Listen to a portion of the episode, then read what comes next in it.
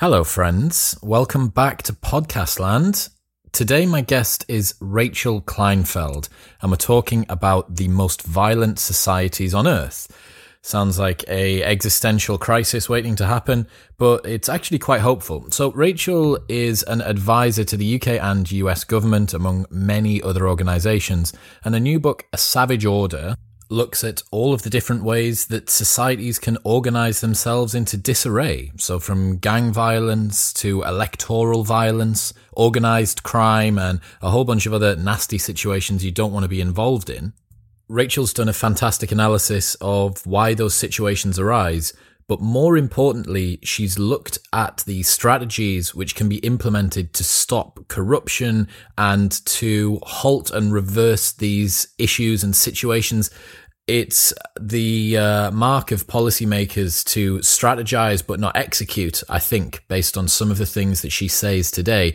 And it does fill me with quite a bit of hope that we've got people like Rachel who are not only uh, grappling with the data, but also making plans to make the world a better place. So please welcome Rachel Kleinfeld.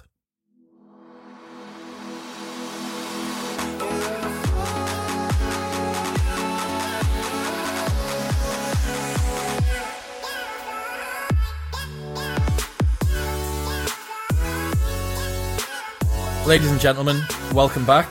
Rachel Kleinfeld, Modern Wisdom, how are you today? Very well. Great to be here, Chris. Uh, I'm really excited to speak to you today. It's uh, a turbulent time in politics and the, the 21st century for governments trying to make themselves work effectively. So I think it's going to be a, a, really interesting conversation. I'm reading your bio here, a senior fellow of the Carnegie Endowment for International Peace and the founding CEO of the Truman National Security Project. Is that right? Mm-hmm, mm-hmm. Those sound like situations where there's lots of serious stuff happening all the time. well, there's certainly a lot of attempts to uh, have serious conversations about serious issues. Yes, um, but you know the, the the world of think tanks in Washington D.C. is uh, is one of advi- advising. So we advise our government, we advise your government in Britain, mm-hmm. um, and all around the world, trying to trying to make a difference. Yeah, uh, something tells me that you don't get much time to just like crack jokes and kind of chill out. It's probably a lot of serious stuff.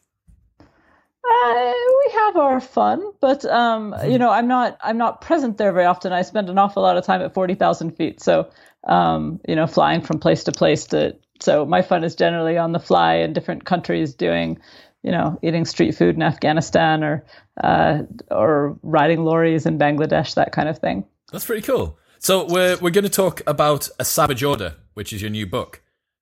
Mm-hmm. Um, can you tell us why you started writing this, and and what did you want to find out when you began? Well, absolutely. So when you work in a think tank, there's a lot of serious talk as you've discussed but there can also be a lot of talk that doesn't really go anywhere and so i wanted to see could we do anything about the problem of violence i spent all my time reading about it thinking about it how do we end conflicts what do we do about violence and it turned out we knew very little about what actually worked and so i pulled together a big conference i brought together the experts on electoral violence, on organized crime, on gang violence. You know, you have it. We had them all in a room together. If a bomb had gone off in that room, who knows? You know, the, the mass of, of, brain power on violence would have been ended. Um, and I said, you know, what do we know? And we put together a literature review on here's all that we knew, which was quite a lot. We we had a great deal of knowledge actually about how you fight gangs, how you get better policing, all sorts of things. Um, and then I said, okay, well, how would you get a corrupt police force in X country? to adopt these ideas. And, you know, the room just went silent. And I thought, okay, that's the problem I need to focus on for this book. Wow. Um, so you must have had to include certain areas and exclude other ones. Were there certain geographic locations that you focused on? Yeah, so when I first wrote the book, I thought it would be a pretty typical think tank book of lots of little ideas that, you know, lots of little different kinds of violence and different ways to fight it. And so I picked case studies on every continent on Earth that was settled. So not Antarctica, but everywhere else. and um, if there's wars going on in Antarctica and gangs, roving gangs of like, emperor penguins yes. were really upset at each other. It yeah, could be. I've never been to Antarctica, but sequel. Uh, I focus. My husband would be thrilled. Mm-hmm. Um, So, you know, we went to uh, Italy and we looked at why the mob ended in Sicily or pretty or was really decimated in Sicily and and um, was still very present in Naples and was spreading in the rest of Italy. We looked at the Republic of Georgia, which was an ex-Soviet state, broke away. Why had it gotten so much better when Tajikistan had fallen into kind of an authoritarian dictatorship? Nigeria versus Ghana. Um, Mexico versus Colombia. Why did Colombia end its civil war and really fight its violence while Mexico is uh, just getting worse and worse in terms of violence there? Uh, Bihar, India versus Jharkhand. And um, that was one state had a lot of Maoist violence and criminal violence and insurgency. And right below it, the state that had been the breakaway, the two had been one state and they'd been separated by the federal government. The other one couldn't fight and one fought. And then my sort of fun case, you ask about whether we have fun in think tanks. My fun case was looking at the US, the US South after the Civil War versus the Wild West. And why did the Wild West actually get better pretty quickly? It went from wild to not particularly wild in about 30 years, whereas the US South is still the most violent part of America and certainly was um, back then. And after the Civil War, it became more and more violent over time. And so that was probably the key to the whole book, actually, was that, that case. That's interesting. So, did you find any common principles amongst all of these areas? Obviously, there'll have been characteristics that were particular to within them, I suppose. What were the overarching narratives that you came up with? Yeah, so as I said, I thought I was going to write lots of little things. I mean, what does the mob have to do with the post Civil War American West? But what I found as I went from place to place was these themes kept recurring. I kept seeing the same ideas, the same thoughts, and I was trying to figure it out. When you do a book like this, you travel all over, you're really jet lagged, you're talking to everyone you can get your hands on. So you, you know, you might do 80, 100 interviews in a country, you're reading everything. And my husband laughed at me because he said, you know, for five years, you never read a book that wasn't about violence. And starting to worry about you. Yeah. Um, you know, so I'm just, you're taking all this information, then you're trying to make sense of it. And as I was trying to make sense of it, I was doing my fun case about American history. And that was the key because the Wild West was a very violent, weak state. And when we think about states in my profession that are very violent and that are democracies, and I should say I only looked at democracies because I wanted to know how they got better. And autocracies have a very different way of getting bad and getting better. It's just a different kind of a situation. So when you look at a very violent democracy, people tend to assume that they're weak states. After all, if you can't protect your voters, you must be too weak to protect your mm-hmm. voters mm-hmm. because your voters must be asking for protection. It just goes to reason. But um, the US West was that. So I tell the story in the book of Theodore Roosevelt, who was a president of ours 100 years ago, but he was also a cattle rancher before he was a president in South Dakota. And someone stole his boat and he needed to get his boat back. And so he got together a posse, you know, typical Wild West fashion, and they went down the river to get the criminals. And after three days on the river, they found the bad guys. They arrested them. They put handcuffs on them or whatever they had back then, you know, tied them up onto their raft. And then it froze. The river froze. And so for two weeks, they were stuck on a frozen river with three criminals that they had to feed. They had to keep everybody alive. They had to ford this frozen river. They finally hit land. The posse leaves. They have jobs. They need to go back to their ranches. Theodore Roosevelt was independently wealthy. So he takes his criminals and he walks for 36 hours he walks with them to the nearest jail. And you can imagine that not being a particularly fun experience. Mm. Um, and when he got to the, the town that had the jail, someone there said, Well, why didn't you just shoot them? And that made a lot of sense, actually, because in that kind of a circumstance, you know, you can't sleep for 36 hours because it's you against three criminals. You can't, you know, the, just the sheer logistics of bringing someone to justice in a weak state that has poor capacity is a mess. And so you get a lot of violence that is people trying to solve these problems for themselves. Mm-hmm. And you see that in a lot of weak states today. And that's the theory when we go to help Afghanistan or we go to help uh, Nigeria. We say, oh, they're too weak. Let's bulk up their security services. Let's train them in how to shoot. Let's train them in logistics and so on. And help them fight people that they clearly want to fight. But that was not the issue in the US South. And so that was the key because in the US South, you had courts, you had judges, you had police, you had all the things you need for a state. It wasn't a weak state at all. What it was was a complicit state. And so in the US South after the Civil War, the old Confederate leadership wanted to ha- be back in power, but they couldn't be because blacks had been enfranchised. And so they weren't going to vote for their former slave owners and so on. and most Confederates had been disenfranchised. So what do they do? Well, at the same time, you had the Ku Klux Klan start up, and you had a bunch of groups, Night Rider groups as they were called, these white supremacist groups all over the South. They didn't start because the politicians made them start. They started because they were racist, horrible people. But the politicians saw a confluence of interest. What the politicians saw was that if you harassed and terrified African Americans, you would also be terrifying the voting base for the other party because they were going to vote for the other party.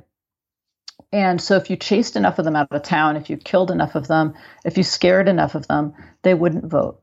And so that's what happened. And so you saw pogroms and lynchings and so on spike right before elections. And you saw people get away scot free because the deal that the Confederates made, an implicit deal, but um, fairly explicitly implicit, the Ku Klux Klan had their big annual meeting the same weekend at the same hotel in Tennessee as the Democratic Party um, of Tennessee. So, you know, it, it just happened. But um, you saw a lot of parties back then write uh, violence into their electoral plans. You know, their get out the vote plans had these uh, parts in them that talked about electoral violence and, and using that as part of their strategy. Really? And the Congress at the time, yes, really, people don't know this part of the uh, U.S. history. We don't talk about Reconstruction. Um, I, bet you, I bet you don't talk about it that much. it's you know it's a it's a rough period. Um, Bill Burns is actually just about to do a documentary on it, so then hopefully people will know more about it. Wow. But the U.S. Congress voided more than two dozen elections because of the level of violence, um, and sent people back, and you know had, you had to do recounts that that was so bad. But as Confederates got back into power through these violent means, as they suppressed the vote of the other side and got back into power, they of course turned back the clock on federal legislation that would fight that kind of violence. They made mm. it harder to do. And uh, the Supreme Court was quite conservative and it worked with them and said, no, no, murder is a state issue. Federal law doesn't cover murder. So you can't try people. There was a Ku Klux Klan Act that was a law to make uh, a murder a federal crime because they knew that the southern courts weren't prosecuting it and the you know they turned that back so gradually within about a decade decade and a half the old confederates who had lost the civil war won the peace mm. and they were back mm-hmm. in power and the deal they had made with these violent groups was okay you can commit your violence. We're not going to um, help you. We're not going to give you arms. We're not going to give you money but we're going to give you impunity. You're going to be allowed to do it as much as you want and you're not going to go to jail. It's going to be impossible to convict a white person for killing a black person um, or raping, or you know, that's what I saw in country after country were, were these implicit deals that are being made with states that aren't weak, but have deliberately chosen to allow a certain amount of violence by other by non-state actors, as we say in the business, by groups that are not part of the state for their own reasons. Sometimes it's bribery um, you know, sometimes it's electoral violence, like in the South. They mm-hmm, want mm-hmm. to suppress the other vote. Sometimes they want money. So in Colombia, a third of the Colombian parliament was being had their campaigns paid for by paramilitary groups. The paramilitary groups were deeply tied to the drug cartels. So you know who's not going to get prosecuted. Um, you see that same kind of thing. You also see just personal enrichment. You know, uh, uh, some particular leader. You're seeing that in Central America right now um, where Jimmy Morales in Guatemala just kicked out the UN Council that was looking into corruption as soon as they started moving from organized crime corruption to campaign finance corruption. Suddenly, they got kicked out of the country. Are you allowed to um, do that? Are you allowed to just get rid of the UN?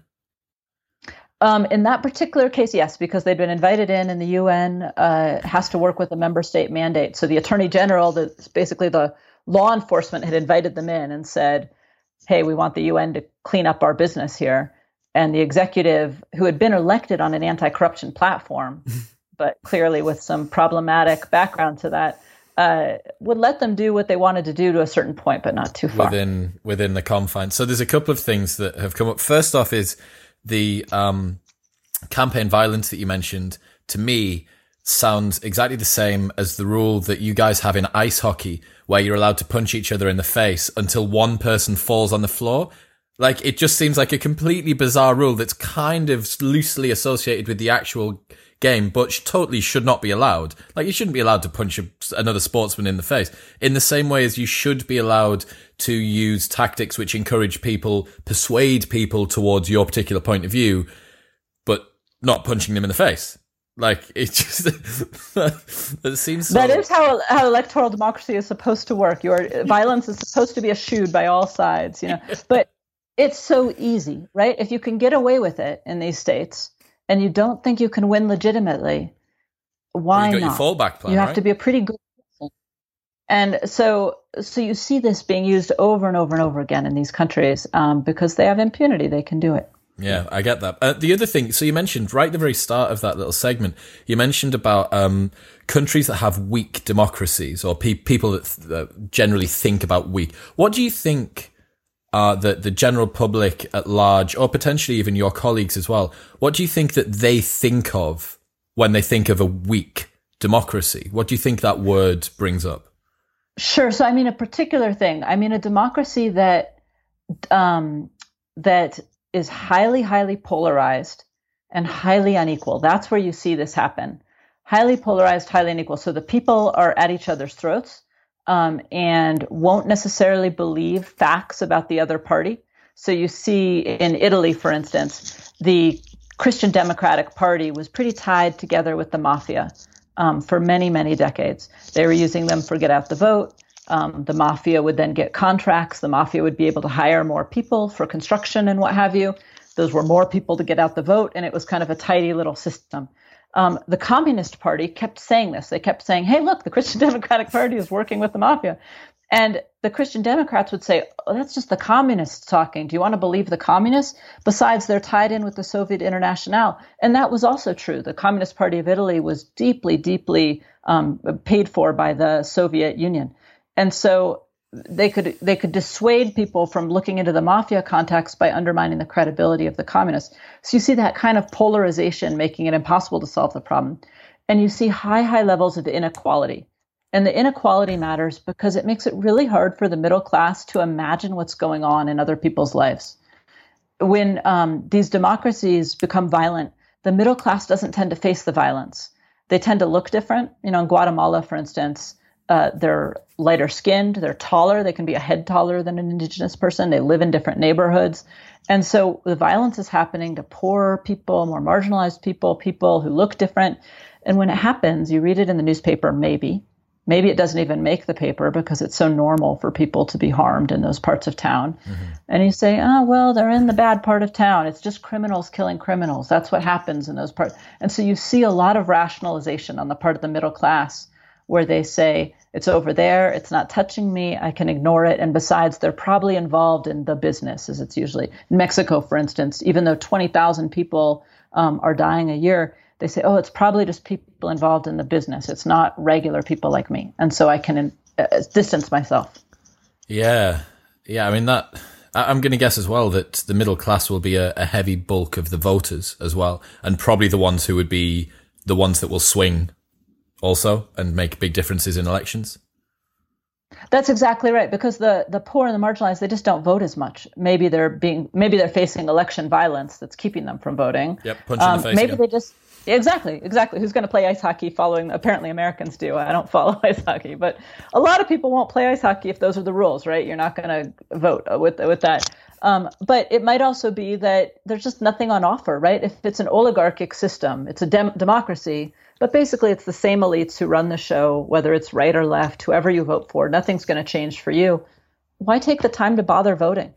And so you see a lot of people choosing not to vote because they don't see an option, even if the violence isn't specifically targeting them. So you're right, the middle class are the voters. And if they can pretend the violence won't hit them, it can go on for a really long time and get pretty darn bad. I get that. So, other than the issues of personal uh, safety and personal privacy, and then the um, uh, I guess the manipulation of particular parties getting into power within these countries. Is there a, a, wider problem than this? Is there downstream? Is there something that happens that you can see if these in inequalities and these weak weak democracies continue to roll forward? Is there a, a, a 2.0 version of this, which is a bigger, nastier beast that we really need to be worried about? Um, in fact, yes. So that that structure. I was really, I was really, really hoping you were going to say no. I really hoped you were going to say no. I wish I could say no. I wish I could say no. The book, I should say, is positive. You know, the book is about how you get out of this system. Uh-huh. So we can talk about how you get into it, but I'd love to talk some about how you get out of it because yeah, that was yeah. what interested me. But yes, it does get nastier because what basically happens is you have a group of politicians who think we can't win a legitimate, clean election. We're not going to get in power. We want campaign finance money from organized criminals. We want to enable violence that's electoral violence. We want to take bribes ourselves. And if the voting public knows how corrupt we are, they're not going to vote for us. So, for various different reasons, they think they're not going to win a particularly clean election. So, they enable this violence and um, use these violent groups to help them fill up their campaign coffers. You know, maybe they don't care about the violence, they don't want that to happen, they just want the money. But they're going to let it happen so they can get the money. Uh, whatever the cause, that violence starts continuing. Well, the middle class buy their way out. So they buy private security. They live in gated communities. They buy houses in nice parts of town. You know, like anyone in, a, in any normal place, they try to do what they can to provide for their kids and so on. So you see this proliferation of private security services in a lot of these places. In, in Spanish speaking Central America, every single country, they outnumber a police. Um, these private security. And you see that everywhere in Afghanistan, Bangladesh, Pakistan. Um, so that's what the middle class does. So the violence falls on the poor and the marginalized. And that's kind of the implicit deal with these countries. You know, you don't kill the voters, you don't kill the middle class. That only happens by accident or if it's sending a particular message to someone who's getting nosy, an investigative journalist or something. Mm-hmm. Um, the violence falls on the marginalized. What do they do? Well, they can't turn to the state because the state has been politicized. So the second thing that happens is the the leadership, these politicians, politicize their police and security services because they can't have the police and security services arresting the violent groups that they've promised to give impunity to. That would break their promise. Mm. So they have to they have to make those groups more political. And it turns out when you politicize your security services, good people don't want to stay in them. Um, perhaps not surprisingly, morale just plummets for people who really want to do their job. Mm-hmm, mm-hmm. And what you see is a lot of violence. Um, if you're if you're a good policeman in a bad system like that that's letting off bad guys, what do you do? Some people turn to violence and they say, "Look, I'm a white hat. I'm going to use extrajudicial violence because I know that the the judges aren't going to convict these people and the prisons aren't going to keep them." So you start seeing these death squads that start up um, from police who are trying word. to do their job. Death Squad. Sorry, Death I, I worked in the world of terrifying. Oh no, no, I just Death Death Squad is really what I don't want to bump into, like at all. Yeah, yeah you really, it's true, it's true. Um, but you see, you see them proliferate, and then and so those death squads are often conceive of themselves as white hats, right? They're just going to target drug dealers. Mm-hmm. But you know, first you kill the drug dealers, then you extort some money from the drug dealers so as not to kill them. Then pretty soon you're a policeman running a criminal gang that's affecting regular people. And so that's what you see is this kind of trajectory. And suddenly, if you're a poor person who's being targeted by the criminals, you also can't turn to the police because, for all you know, they're working together. They frequently are. Um, and if you call the police, you're just as likely to run into the person who's kidnapped your brother that you're calling the police about as as to be helped. And so you don't do that. So what do you do? Well, the mafia comes in, or insurgents come in, the Taliban in Afghanistan, or gangs come in and they say, look, we'll protect you um, for a price, or we'll protect you against the other gangs. Or you see vigilante groups start, and, and the vigilante groups tend to be young men who want to do the right thing at first, but you give a lot of 18 year olds guns and a lot of license, and pretty quickly those groups all go downhill too. And so what happens is you get these self defense groups that become criminal groups, you get criminal groups that come in and act as more legitimate uh, protection than the state does. And so you see these things like in Colombia, you had people at Pablo Escobar's funeral. Pablo Escobar ran the Medellin cartel. He killed hundreds and hundreds of regular people. He killed hundreds of police officers. He set off bombs at bookstores for little kids. I mean, not a good guy. But he also built lots of low income housing and he built soccer fields for people and he gave away a lot to charity. And at his funeral, people said, We're going to go to his tomb the way we would to a saint's to pray um, because he did so much for the regular person, right? So you get these Robin Hood criminals who pose as Robin Hood and they give away charity, and you see them all over the world.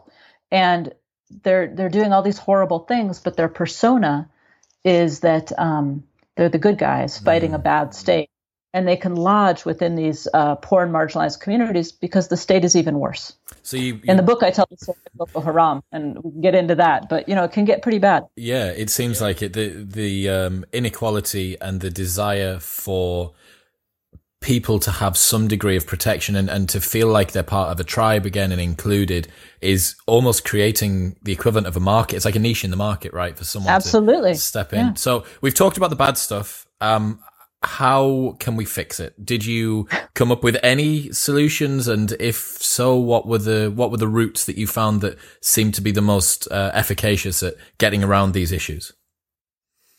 Absolutely. So it was a positive book. You know, that was my goal. If I couldn't come up with something good, I was just going to go to Mexico City and open a cooking store or something. You know, I like to cook. I could do that. Um, there's no reason to keep studying violence if there was no way to solve it. Yes. But thank goodness for my livelihood um, and my normal life. Uh, I did come up with a very common pattern that you saw in all these countries. The first step was the criminals. Um, the criminals would overstep. The criminals would bring too much violence to the middle class. Usually it was by accident Usually it was that um, criminal groups were fighting amongst themselves and the violence just spilled over, um, or terrorist groups were fighting for recruits, and so they were getting more and more uh, elaborate in their terrorist attacks. But for whatever reason, the violence finally starts hitting the middle class. And then the middle class had a choice. They could either vote for a more repressive state. Um, in the Central America, it's called mano dura, iron fist policies. In America, they call it three strikes and you're out. But it's basically give the state more license to kill, give the state more license to lock people up um, for smaller reasons. And if they did that, the violence would get even worse. And I talk in the book about why those repressive ma- measures tend to backfire. The gangs meet each other in prison, they learn from each other. Um, they oh, metastasize God. behind bars because what what more can you do? They're already arrested, so they um, learn how to run transnational networks, and so you you end up with a much worse problem if you throw a lot more young men in jail really quickly. Yeah. Um, for all sorts of reasons. The other way the middle class could do could go is to vote for a more inclusive state, a less unequal state.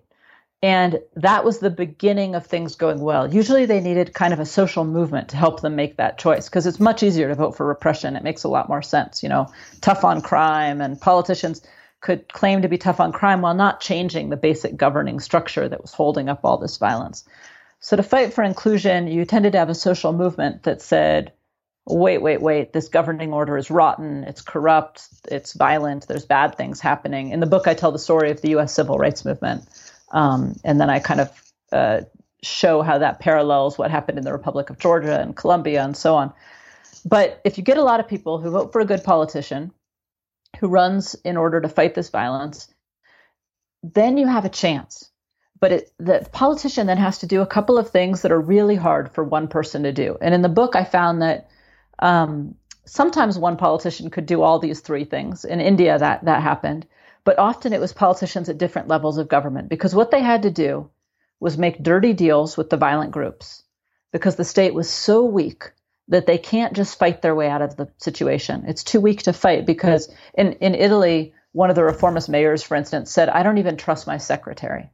I think the mobs infiltrated that far. And so, you know, how do you fight when your whole state is rotten? In Colombia, when they were trying to fight Pablo Escobar, the intelligence kept leaking out of the police and right back to the cartel. Yeah. So, you know, when you've got a leaky situation like that, so they need to make deals where they give these criminal groups some kind of get out of jail free card, often the chance to make corruption um, from jobs in the state. In Georgia, they put the two big warlords into the state. They actually give one the Ministry of Defense and one the Ministry of Interior um, so that they would stop killing each other in the streets.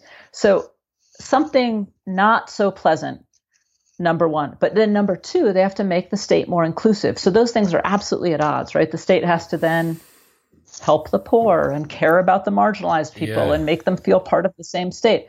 Really hard for the same person to do that. And then the third thing they have to do is fight the remaining criminal groups and violent groups. So you make make a deal with them, get rid of as many as you can through the deal, create inclusivity, which gets you more intelligence and gets you the poor people who had been um, inadvertently or undesired, you know, they didn't want to harbor these criminal groups, but they didn't have a choice. They start turning and they start turning to the state, and then you need to fight. If you can do those three things, and I saw that happen in a number of places, but often it was, you know, in Colombia, the president made the dirty deal and did the fighting. The mayors were the ones who were willing to build a more inclusive state. Mm. But fine, together it worked, and together they made it happen. If you could do those two things or three things, then the um, state would get much, much better. And then people could start self policing and really taking on the role of making sure violence came out of their society and wasn't normalized anymore. That's not an easy task, is it? Like I, we said at the very beginning, I just think that there's a lot of serious conversations that you probably are a part of. Like that is to sit down with someone and go, right, mate, congratulations, you've become like king of the hill for the time being. First on the agenda, second on the agenda, third on the agenda. Like that guy is not going to be a very happy or popular or having, he's definitely not going to have good sleep. Like for the rest of his tenure, he's not going to be sleeping very well. Well, so one thing I found out about these people who who run for office on these platforms is that first of all, they don't sleep. They're like the Energizer Bunny. In fact, in um, the Republic of Georgia, Saakashvili, who's one of these uh, reformer types, was known as the Energizer Bunny. That was his code name because he just didn't sleep. He had meetings at 12, he had meetings at midnight, he had meetings at 4 in the morning. Oh, he just wow. all night. They're, they're all like that. They're all hyperactive. At first, I thought it was just an aberration. but, and also, I should say, they're not really reformers. They're very interesting people. The people who look at a country like that, you know, imagine you look at a country that's basically a failed state. There's violence everywhere, there's corruption throughout the whole system it looks like a complete basket case. And you say, you know, look at Venezuela right now, and you say, I'm going to take over and make this place good. You know, what kind of person thinks they can do that? Well, it's a particular kind of person. It's a very egotistical kind of a person, mm-hmm. um, very high energy, and uh, someone who really believes in themselves a lot. And you need those characteristics. So they're good characteristics, and that they need those things to get through and to do these incredibly tough tasks but they have a dark side. And so you see these reformers start out on as reformers, and then as they start doing things that are more and more gray, and people start challenging them, they get upset and they get more autocratic and they get more authoritarian, and they need to be thrown out by the same population that voted them in. So you see this kind of loop of reform that goes like up and then down. Yeah. Um, and so it's really important for outsiders to help help the reformer at the beginning, but then recognize when that curve starts to turn and not hold on to them too long. Because if you if you keep thinking they're a reformer when they become an autocrat, you know that's the story of an awful lot of the independence fighters in a number of African countries, for instance. Yeah, I get that. Were there any um, really surprising stories or any kind of um, shocking moments while you were doing your research? You said that you travelled to an awful lot of countries, an awful lot of interviews. Was there anything in particular which stood? I mean, it sounds like there would have probably been quite a lot of highlights on the highlight reel, but was there anything in particular that stood out? Oh gosh, uh, so many stories. We could talk for another half hour, but um, I guess one of them, when I was in Colombia, I was trying to track down this investigative journalist. There was an investigative journalist who went by the name of Nacho, uh, like the chips. And so, yeah, um, sounds like a completely normal, yeah. definitely, definitely, fa- uh, absolutely, like the the guy who had he knew what had gone on inside the Cali cartel and the Medellin cartel. He knew what was going on inside the paramilitary groups. He had been targeted for assassination 22 times.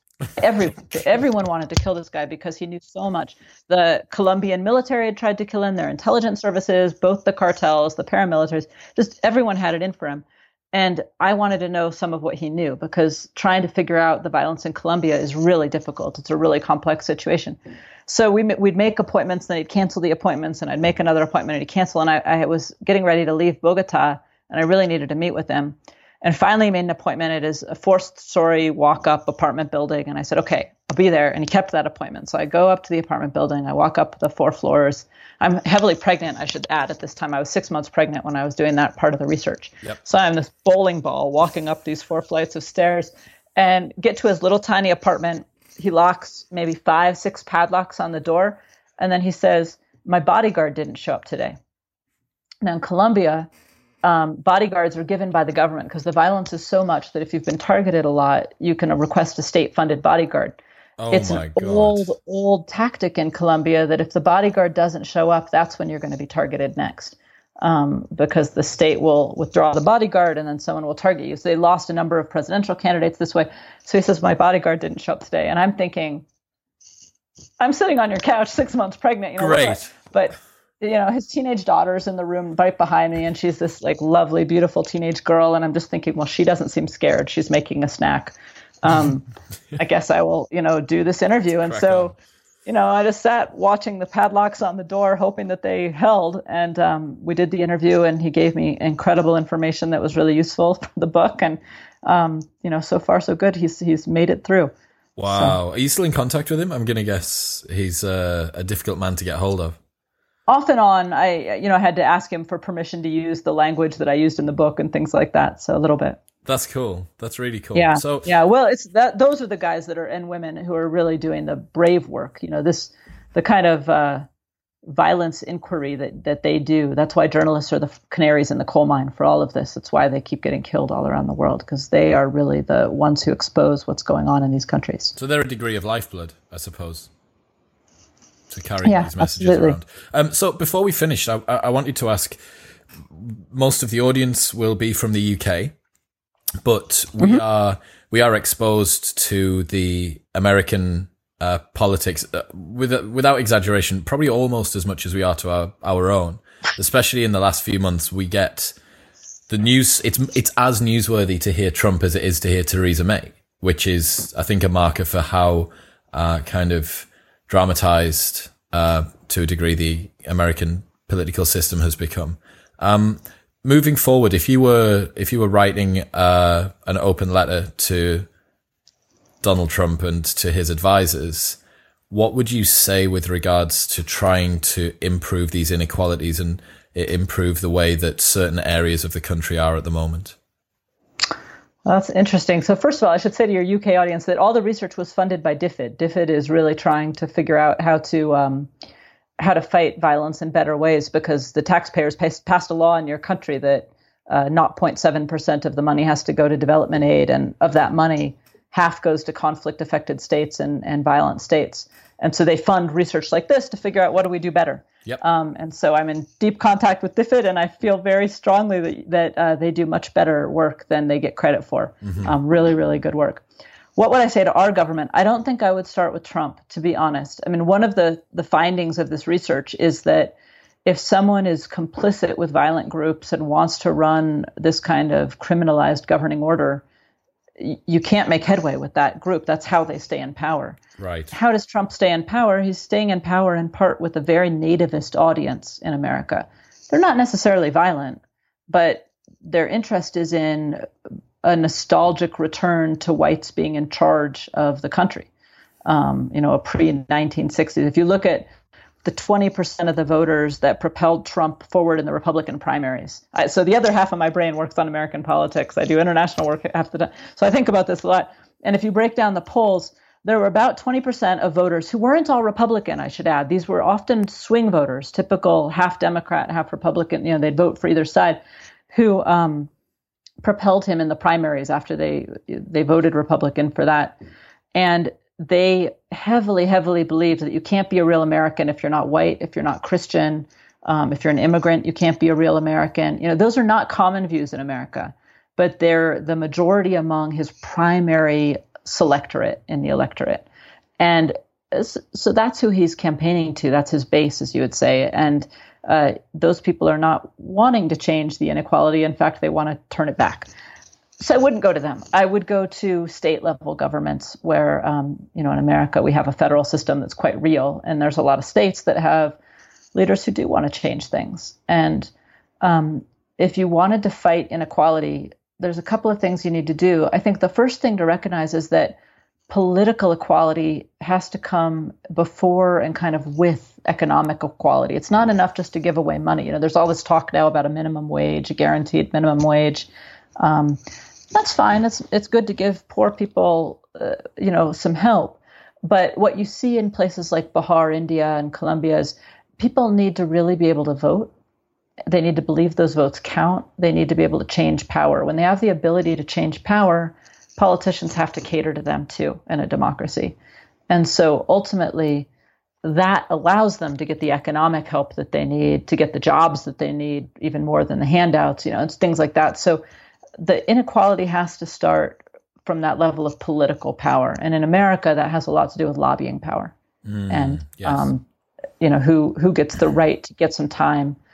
And all of that has a lot to do with campaign finance in America. You know, the, the rules that say that um, the floodgates of money can open make elections so expensive in America that people think it's just pure corruption, you know, just money for politics. It's not like that. I, I worked for a decade running a very political organization, and I didn't find almost anyone, there's a handful, but almost anyone who's just corrupt.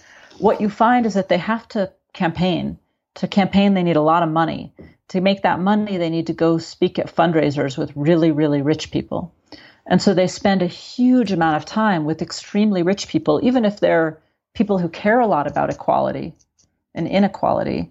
They're spending all their time with really rich people so they can get the money together to run the election. So the really rich people's ideas rub off.